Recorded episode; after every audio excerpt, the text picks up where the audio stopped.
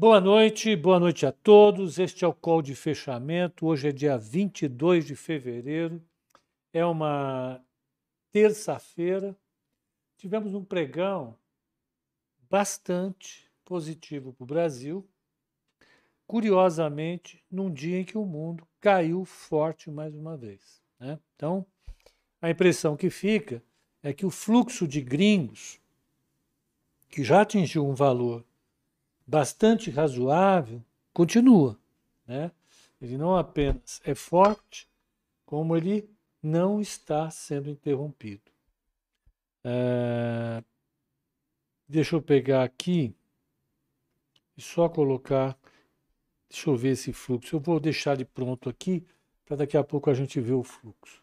Mas vamos ver então como é que foi lá fora. Lá fora, nós tivemos um dia sem novidade, mais efetiva, em relação aos, aos eventos colaterais da, do conflito aberto entre Rússia e Ucrânia. Não teve nada de novo, o Biden falou, mas o mercado se manteve basicamente sem novidade.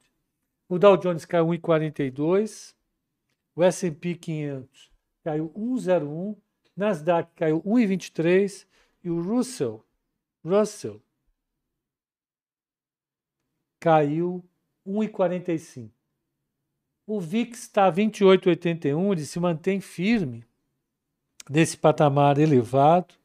De fato, é um patamar forte, é um patamar que, que vem sendo mantido já desde que começaram os problemas uh, uh, da Ucrânia e eu não acho que vai cair tão cedo. As treasuries deixaram de ser o problema, né?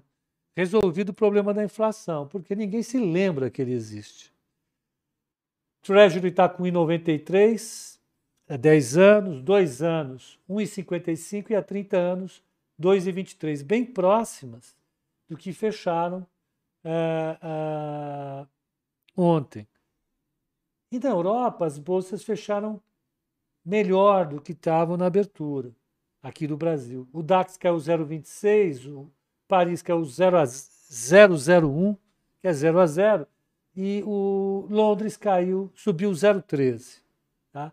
O petróleo fechou em 91,36, isso dá uma alta de 1,27, o Brent fechou a 96,26 com 0,91 de alta. O gás ficou na dele, a, a, alumínio subiu 0,52, as commodities estão subindo. Né? É, é, é, reagindo a esse ambiente mais intenso de volatilidade, as commodities acabam subindo. E nesse processo o Brasil acabou se dando bem. Então, vamos pegar aqui e ver como é que fecharam as bolsas emergentes. Olha, a China, assim, bolsas emergentes, é, vamos pegar aqui na América Latina, Brasil, Argentina e México subiram. Chile caiu. Ah, mas a maior parte dos países, mundo afora, registrou queda nas bolsas. Hoje, a bolsa da Rússia caiu mais um tanto, ela, não, aliás, hoje ela ficou estável, mas ela está acumulando uma queda de mais de 10% depois dessa brincadeira toda e, e, e não tem hora para terminar essa confusão. Vamos pegar aqui Brasil. Brasil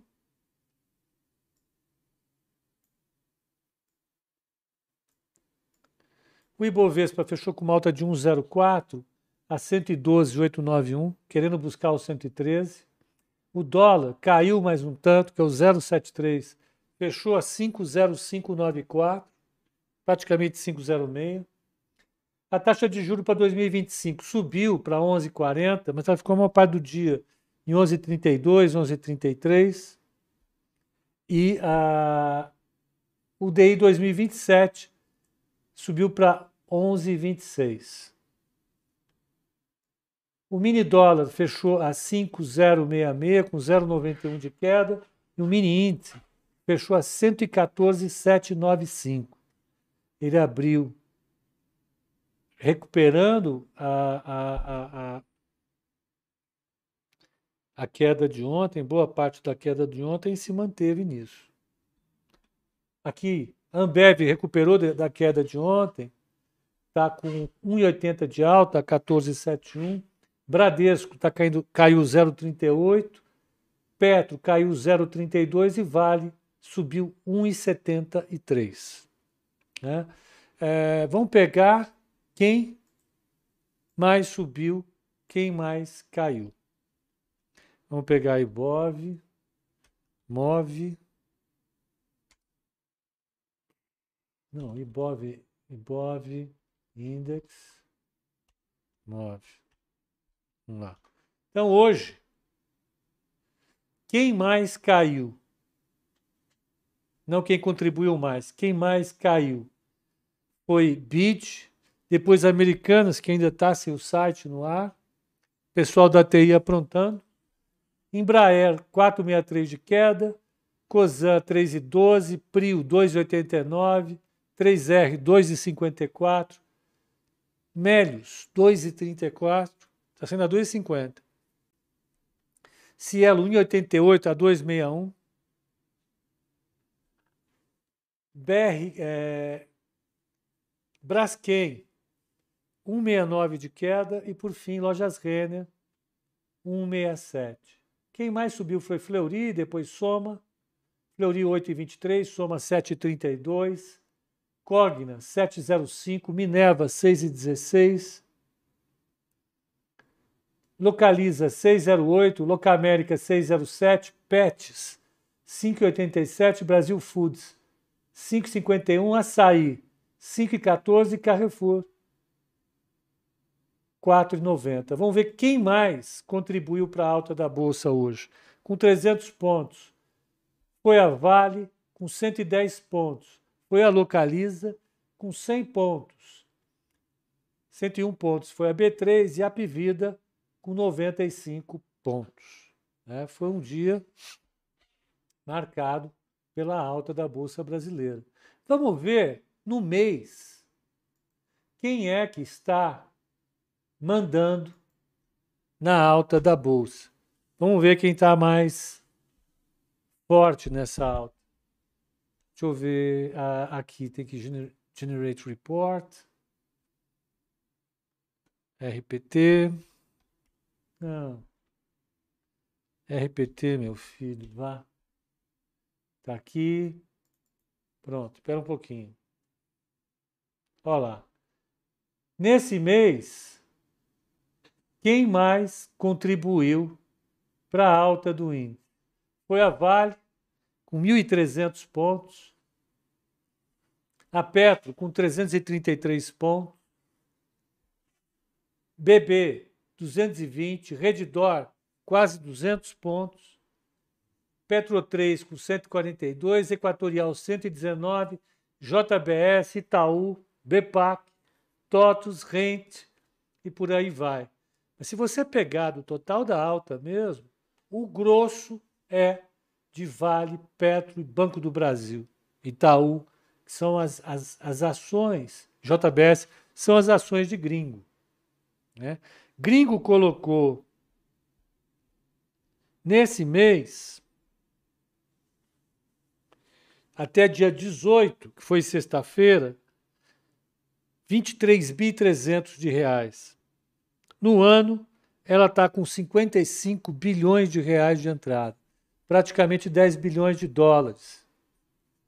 Então, você tem, de fato, um, um, um, um fluxo de entrada que está fazendo a, a, as ações andarem.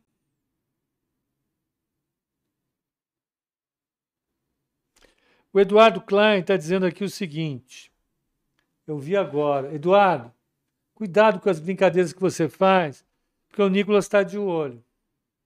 É um. Bom. É, é, é, o Nicolas falou que eu que outro dia não estava no colo, porque estava fazendo harmonização facial. Ele me deu os parabéns porque eu fiquei com uma boa fisionomia. Eduardo Klein, ele está fazendo gracinha com isso. Muito engraçado, viu?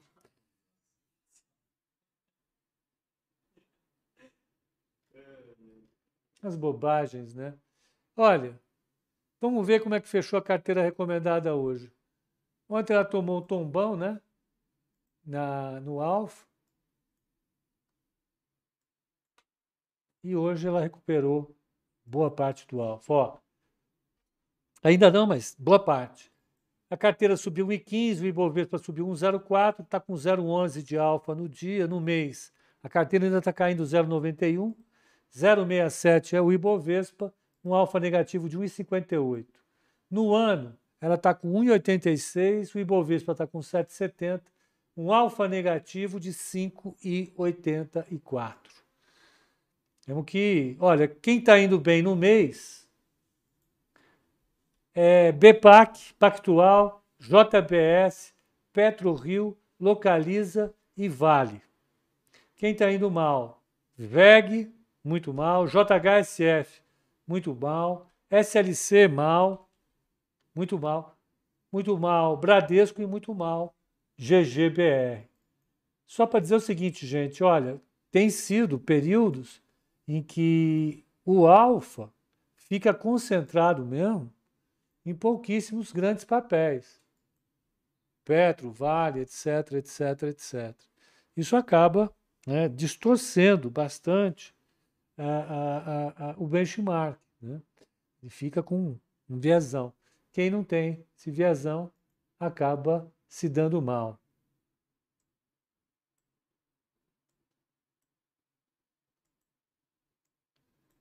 pessoal da Alaska está apostando em Petrobras e Vale. Por enquanto estão acertando. Tá bem o Alaska? Vamos ver. Alaska. Qual dos Alaska? Alaska Black ou institucional? Vamos ver. Black. Ah, total Return. Vamos pegar, vamos ver. Tem tudo aqui. Ah, não. Desculpe. Prativa análise. Espera lá.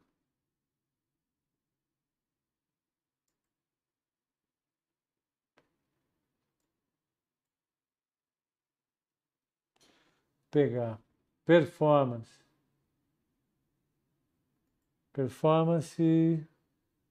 Ah, mas assim está muito falso. Não. É, olha, o, o Alasca fechou janeiro com uma alta de 14 e 15. Foi uma pancada, né? Ah, tá indo bem. Nesse mês, vamos ver. O GPC. Vamos pegar nesse mês. Esse mês, olha, ele começou com a cota em 4 e 39. Ela está 4,40. Não, 4,53. 4,49 com 4,53.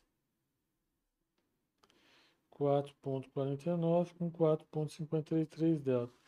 Um 0,89 de alta. Vamos ver, hoje deve estar dando uma pancadona para cima, né? Vamos ver. Ah, bom, vamos lá. O que, que a gente vai ter amanhã aqui? Amanhã nós vamos ter resultados, tem resultados importantíssimos. Né? Deixa eu só pegar aqui. Amanhã.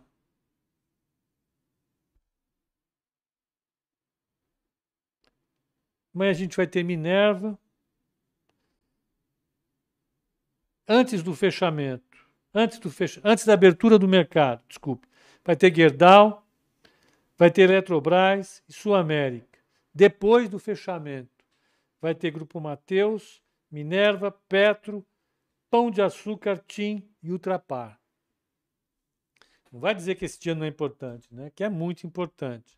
Só Petro, mas ele tem um monte de, de blue chip, de large caps.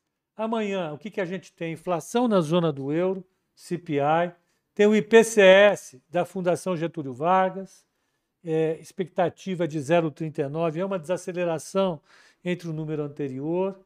Vai ter o IPCA 15 do IBGE, expectativa é 0,87 para ele, importante. Vai ter uh, uh, dados da dívida e dados do setor externo do Brasil. Uh, nos Estados Unidos, a gente vai ter apenas um discurso da Mary Daly e só. Né? A gente não vai ter absolutamente mais nada. E muito resultado aqui. Vamos ficar por conta da dos conflitos entre na, na região da Ucrânia. Para o pessoal do Instagram, eu acho que é isso. Um, uma boa noite para todos. E eu vou ficar com o pessoal do YouTube mais um pouco. Até amanhã. Deixa eu só encerrar aqui e colocar a turma para. Ok. Teve uma legenda. Call de fechamento. É, 22 do 02 de 2022. Ó. 22 do 2 de 2022. Exatamente. E eu descobri que isso não é um palíndromo. Palíndromo, palíndromo é, só, é só com palavras, não se aplica a algarismos. É, eu, eu vi isso hoje na rádio. É, eu também ouvi que é um palíndromo, mas eu não vi muito sentido. Esse não é palíndromo. Quem falou foi o professor Pasquale. Então pronto, vamos lá. Vamos ver o que está acontecendo aqui, responder algumas perguntitas. Vamos lá. Vamos começar a organizar a nossa bagunça aqui, ó. Para ver o que, que sai disso. Ah, não, não está aqui. Está atrás do teclado. Está atrás do teclado? Eu estou procurando. Pô, ainda bem que você conseguiu entender. Pronto. Vamos lá. Vamos lá. Ah, aqui não tem atraso. Boa. Quem é holder, holder e perdeu dinheiro? Hoje põe o dedo aqui. Calma, Baby Shark. Tá muito. Tá muito, muito, muito, muito.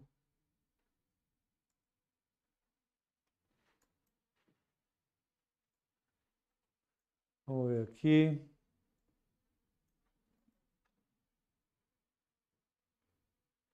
Não abriu? Arquivo. Tá abrindo. Está lento hoje. Ô, meu filho. Ah.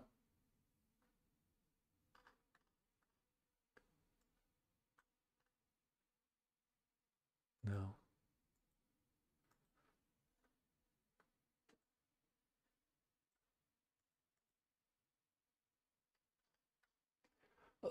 Espera um pouquinho só.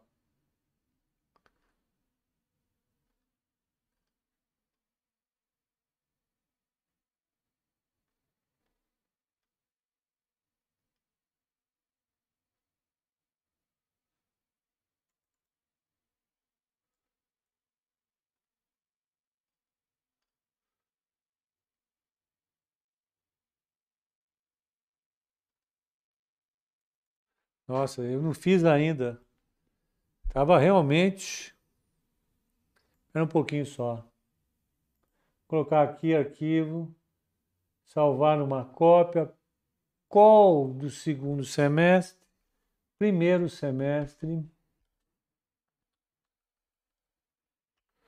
Primeiro semestre de 2022. Pronto. Aí a gente tira tudo isso aqui, ó.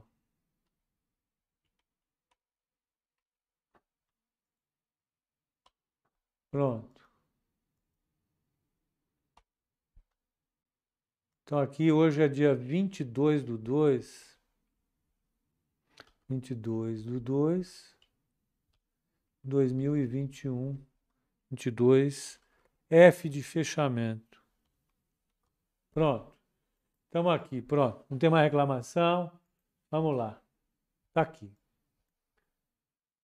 Boa noite, boa noite. Ó, então, antes de qualquer coisa, eu queria agradecer aqui um amigo nosso que assiste sempre o call, o Lucas Borges. Ele mandou um livro que ele gostou muito, mandou um livro para gente. A equipe vai ler esse livro. A Era do Capitalismo de Vigilância. Shoshana, Shoshana Zuboff, professora da Harvard, Harvard University. Muito obrigado pelo livro, muito gentil da sua parte. Chegou hoje. Top. Vamos lá. Então, seguimos adiante. Ah,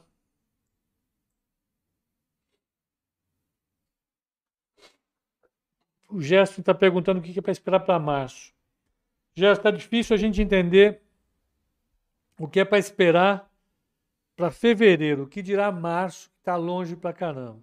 Então, é, vamos pensar um pouquinho mais para frente. Espera aí, deixa eu pegar aqui. Uh, mais sessão. Aí eu vou colocar. Sessão é. FEV.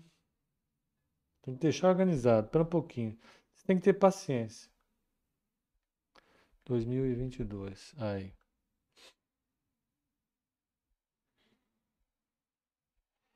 A gente vai colocar aqui terça.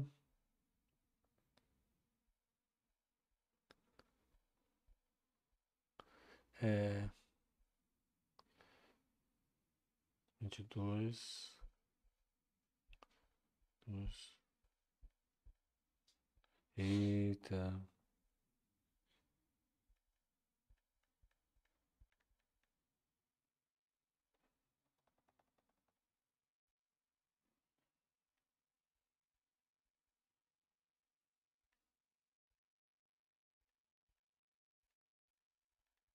Pronto. Desculpem, tá? Ah,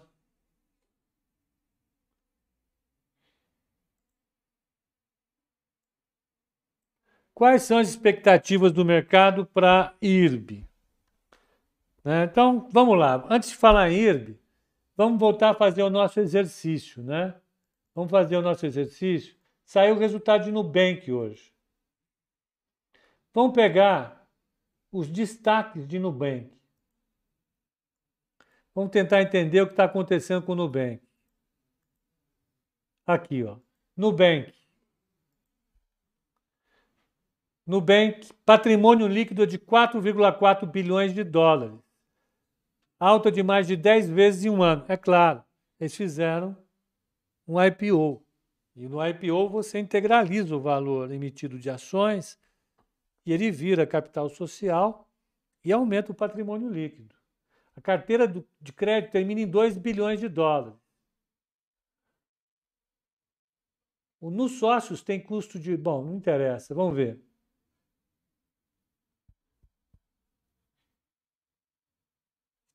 Bom, vamos olhar pela Bloomberg e ver como é que veio o resultado, efetivamente. Vamos pegar aqui Nubank. Nubank. Nubank. É, no Holdings. Cayman. Então, tem a sede dele em Cayman. Vamos ver é, EE.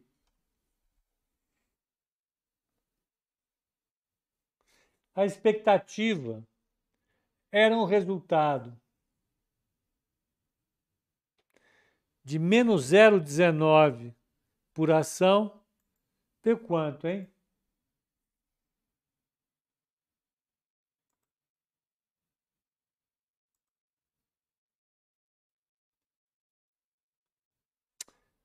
fazer aqui o seguinte, vai.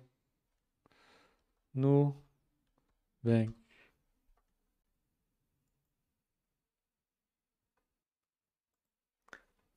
A Nubank tem um prejuízo reportado de 62 milhões de dólares. Então vamos lá. Vamos pegar aqui, prejuízo reportado, 62 milhões de dólares. A expectativa era quanto? 30 milhões de dólares de prejuízo. Então ele veio o dobro do esperado. O dobro. Deixa eu anotar aqui no meu negócio, aqui no meu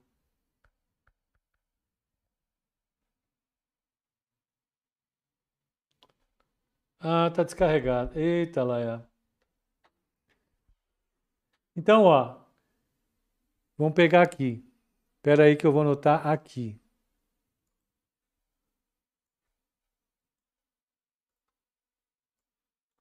Então, vamos inserir um texto. Vocês desculpem, eu vou fazer aqui o Nubank e o Inter, né?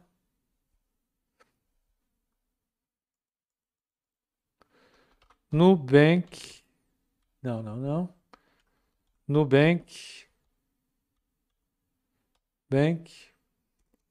E o Inter. Então, vamos lá. Expectativa. Expectativa. Efetivo. Inter. Expectativa efetivo. Então vamos ver, ó.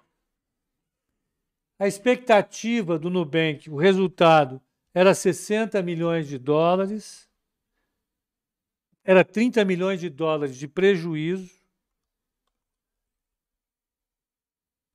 30 milhões de dólares de prejuízo,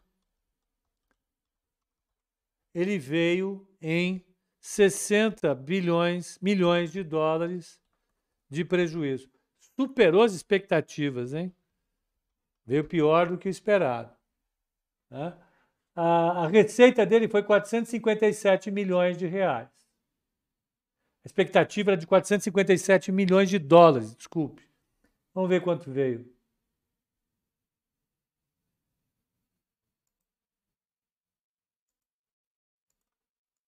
Ó, a notícia. A ação do Nubank sobe mais de 3% após surpresas com o balanço. O balanço foi surpreendente, na opinião do pessoal.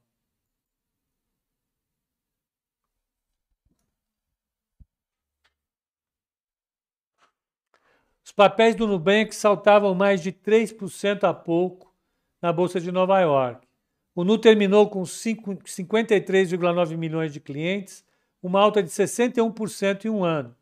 A receita média por usuário foi de 5,6 dólares por mês nos últimos três meses do ano, uma alta de 75% e acima do projetado por algumas casas.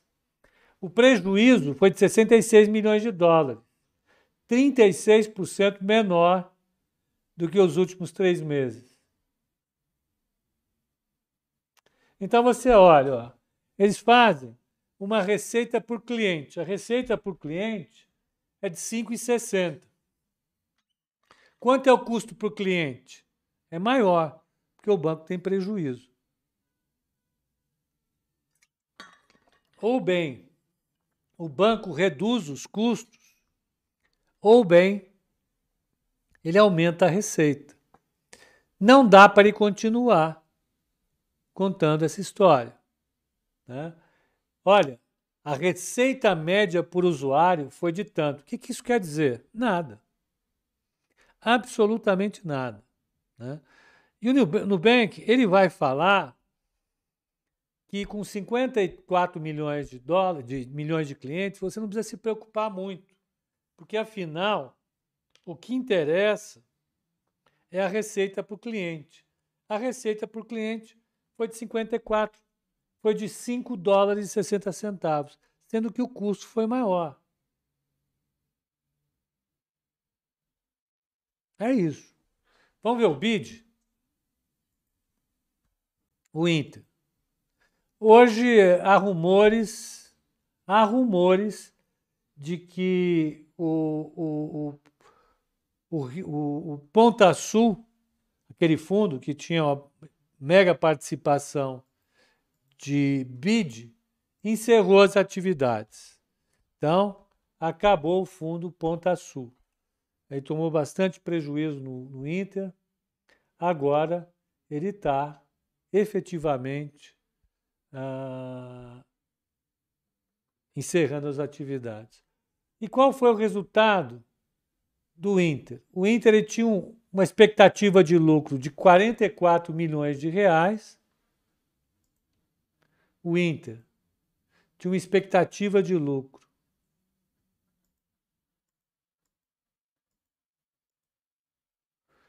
expectativa de lucro de 44 milhões de reais, lucro, ele veio com prejuízo 400 milhões. Ó, tá vindo um sambinha aí do lado. Vocês acham que é alguma coisa legal, né? Não é. É, é, a, é a manifestação anti-vacina. É. É. Tem um cara com a bandeira do Canadá. É, eu não, não vou falar nada, vou ficar na minha aqui, porque. Chega de treta, né? Prejuí. Prejuízo. Então, ó, olha a situação desses caras aqui. A expectativa era um prejuízo de 30 milhões de dólares do Nubank. O que, que aconteceu? Ué, meu filho. Ah, tá. A expectativa era um prejuízo de 30 milhões de dólares, veio um prejuízo de 60 milhões de dólares. No Inter, a expectativa era um lucro de 44 milhões, veio um prejuízo de 4 milhões. É, nós estamos num, numa situação ainda bastante curiosa para essas fintechs. As fintechs, elas ainda continuam prometendo resultados que não estão entregando. A capitalização de mercado do Banco Inter é hoje de 20 bilhões de reais. Vamos colocar aqui. Valor de mercado, market cap. M market cap reais 20 bi. 20 bi de reais é o, o market cap dele. Vamos ver quanto que é o market cap de Nubank. No Holdings, com a sede em Cayman. 40 bi de dólares, 41 bi de dólares. 41 bi de dólares. Quanto que dá isso, hein? MKT Cap. Então vamos lá, vamos pegar aqui. 41 bi de dólares, 506 vezes. 207 milhões, bilhões de reais. 207 bi. Incrível, né? Mas aí o que você tem que fazer, segundo alguns analistas, gestores, é, e segundo o próprio banco, é fazer a conta em termos de quantidade de gente que tem como cliente e a receita por cliente. Você não precisa saber quanto custa cada cliente. O que te interessa é ter muito cliente. Tá bom. Em algum momento você vai conseguir achar o que fazer com esse povo.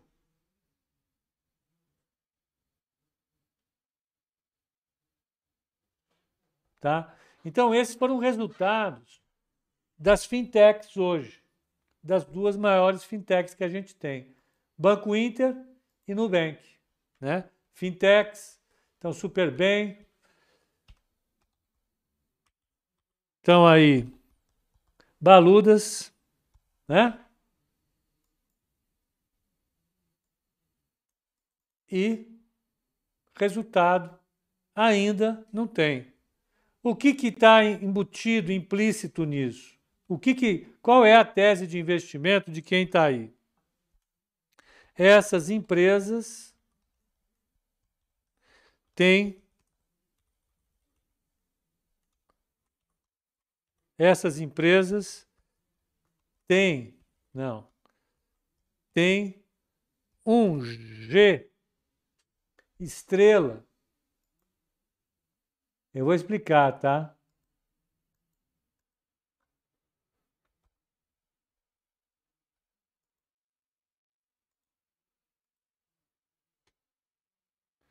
enorme. O que, que é o G estrela? É, é a taxa de crescimento dos lucros. Duas coisas acontecem com um papel desse. Duas coisas acontecem com um papel desse. Né? A primeira coisa, empresas de growth, crescimento, em particular tecnologia, né? Essas duas, esses dois conceitos, empresa de crescimento, em particular de tecnologia, tem dois elementos para custarem tão caro. Então, a primeira coisa, que é o exemplo da Amazon, a Amazon, em particular, tá? O, o, os investimentos em tech entram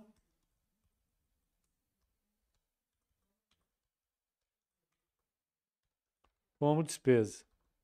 Então, ele superestima, superestima a despesa.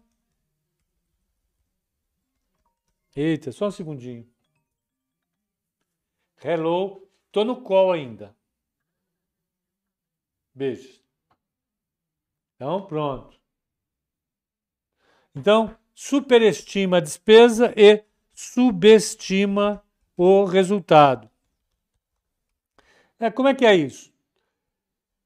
Empresas que, que são empresas de tecnologia, como a Amazon, o próprio Inter, Nu, eles gastam uma grana enorme, enorme, enorme, enorme em uh, pessoal, em desenvolvedores.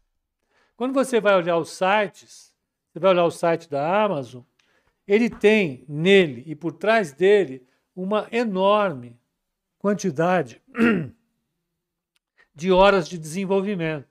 São profissionais hiperqualificados que estão ali trabalhando. E esses profissionais produzem o portal da Amazon. Quanto vale o portal da Amazon? Zero. Quanto custou o portal da Amazon? bilhões de dólares todo ano. Quando uma empresa aérea compra um avião, ela põe no ativo dela o avião. Ela não joga a compra do avião como despesa. O avião entra no ativo. Quando a, a, a Amazon investe bilhões de dólares em pessoal, essa despesa de pessoal não entra no ativo. Ela entra na despesa e reduz o resultado. Em algum momento, essa despesa com o pessoal cai relativamente à receita que ela dá. Prova disso. A prova disso está nos resultados da Amazon lá de trás. Ela demorou algum tempo. Demorou algum tempo para dar resultado. Ela começou a dar, não parou mais. Então, pode ser que que as nossas fintechs têm uma despesa muito grande de desenvolvimento que não apareça uh, no resultado.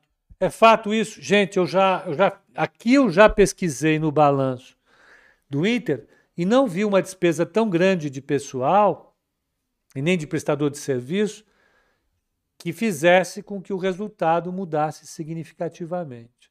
Então, a priori, isso não se aplica. A priori, pô, eu estou pedindo. A priori não se aplica. Então, a priori não se aplica. Eu não achei no balanço despesas tão elevadas com o pessoal, outro tipo de investimento, para justificar isso. A outra coisa,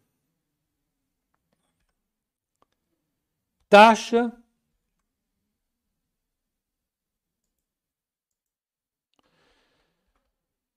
os lucros crescem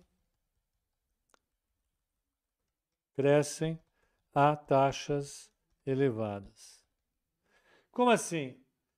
As empresas que estão no início do seu ciclo de vida, quando elas começam a ter sucesso, elas estão navegando em setores nos quais elas têm pouca competição, se elas têm sucesso.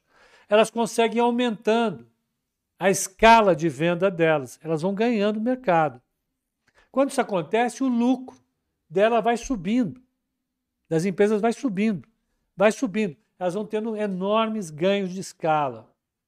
Só que chega uma hora, nesse momento, todo ano, a empresa tem taxa de crescimento elevada do lucro. Ah, então, eu posso ter um resultado pequeno, hoje um milhão de reais, isso vai mostrar uma relação preço-lucro distorcida, mas se essa taxa, se tiver uma taxa de crescimento desse lucro grande, vale a pena você investir nessa empresa. Então imagina, é um milhão agora, 5 milhões no ano que vem, em 2024, 10 milhões em 25. 50 milhões e 26, 100 milhões. Por que, que eu vou me preocupar com um milhão agora? Não preciso. O crescimento dela é forte nos primeiros 5, 10 anos. Depois o crescimento dela vai convergir para o crescimento médio da indústria dela. Perfeito?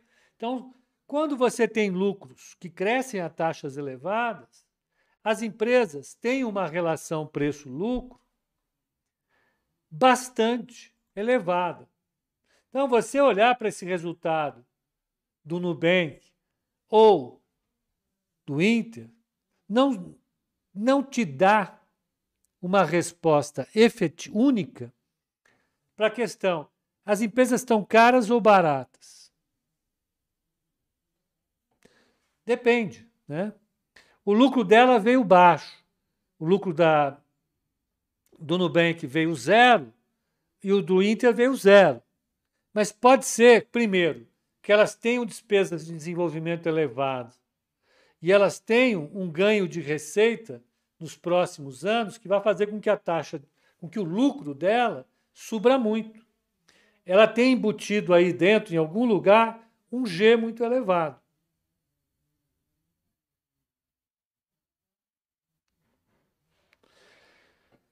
Será que isso está certo? Esse é o grande desafio da área de investimentos, da área de finanças. Por quê? Porque tudo isso existe em hipótese dos analistas de mercado. Esse preço que a gente está vendo de mercado aí, 207 bilhões de reais para o Nubank, 20 bilhões de reais para o Inter, são preços atribuídos pelos agentes do mercado. Com base em quê? Nas crenças, nos beliefs, nas expectativas, nas hipóteses que eles têm em relação ao comportamento das receitas e dos custos de Nubank e de Inter. Se eles estiverem certos em relação ao comportamento, é evidente que esse preço está certo. Eles podem estar errados? Podem. Podem. Você pode ter um, um, um, algum tipo de movimento que faça com que os agentes superestimem a capacidade de geração de lucro no futuro das empresas, ou subestimem a taxa de desconto desses lucros lá na frente. Pode acontecer isso. Isso vai fazer com que o papel fique caro ou barato. Então quer dizer que não existe um preço único para o papel? Não quer dizer isso. O que esses dados estão colocando para a gente aqui, 207 bilhões e 20 bilhões, é, nesse momento, o preço de equilíbrio de oferta e de demanda dos investidores no mercado é esse. E esse preço está refletindo as expectativas dos agentes em relação ao comportamento futuro do negócio do Nubank e ao comportamento futuro do negócio do Inter, dadas as informações que nós temos. Quais são as informações? Crescimento do PIB, taxa de juro, preferências, concorrência, um monte de coisa que você vai imputando e cospe um modelo, o seu modelo cospe resultados. As informações podem mudar.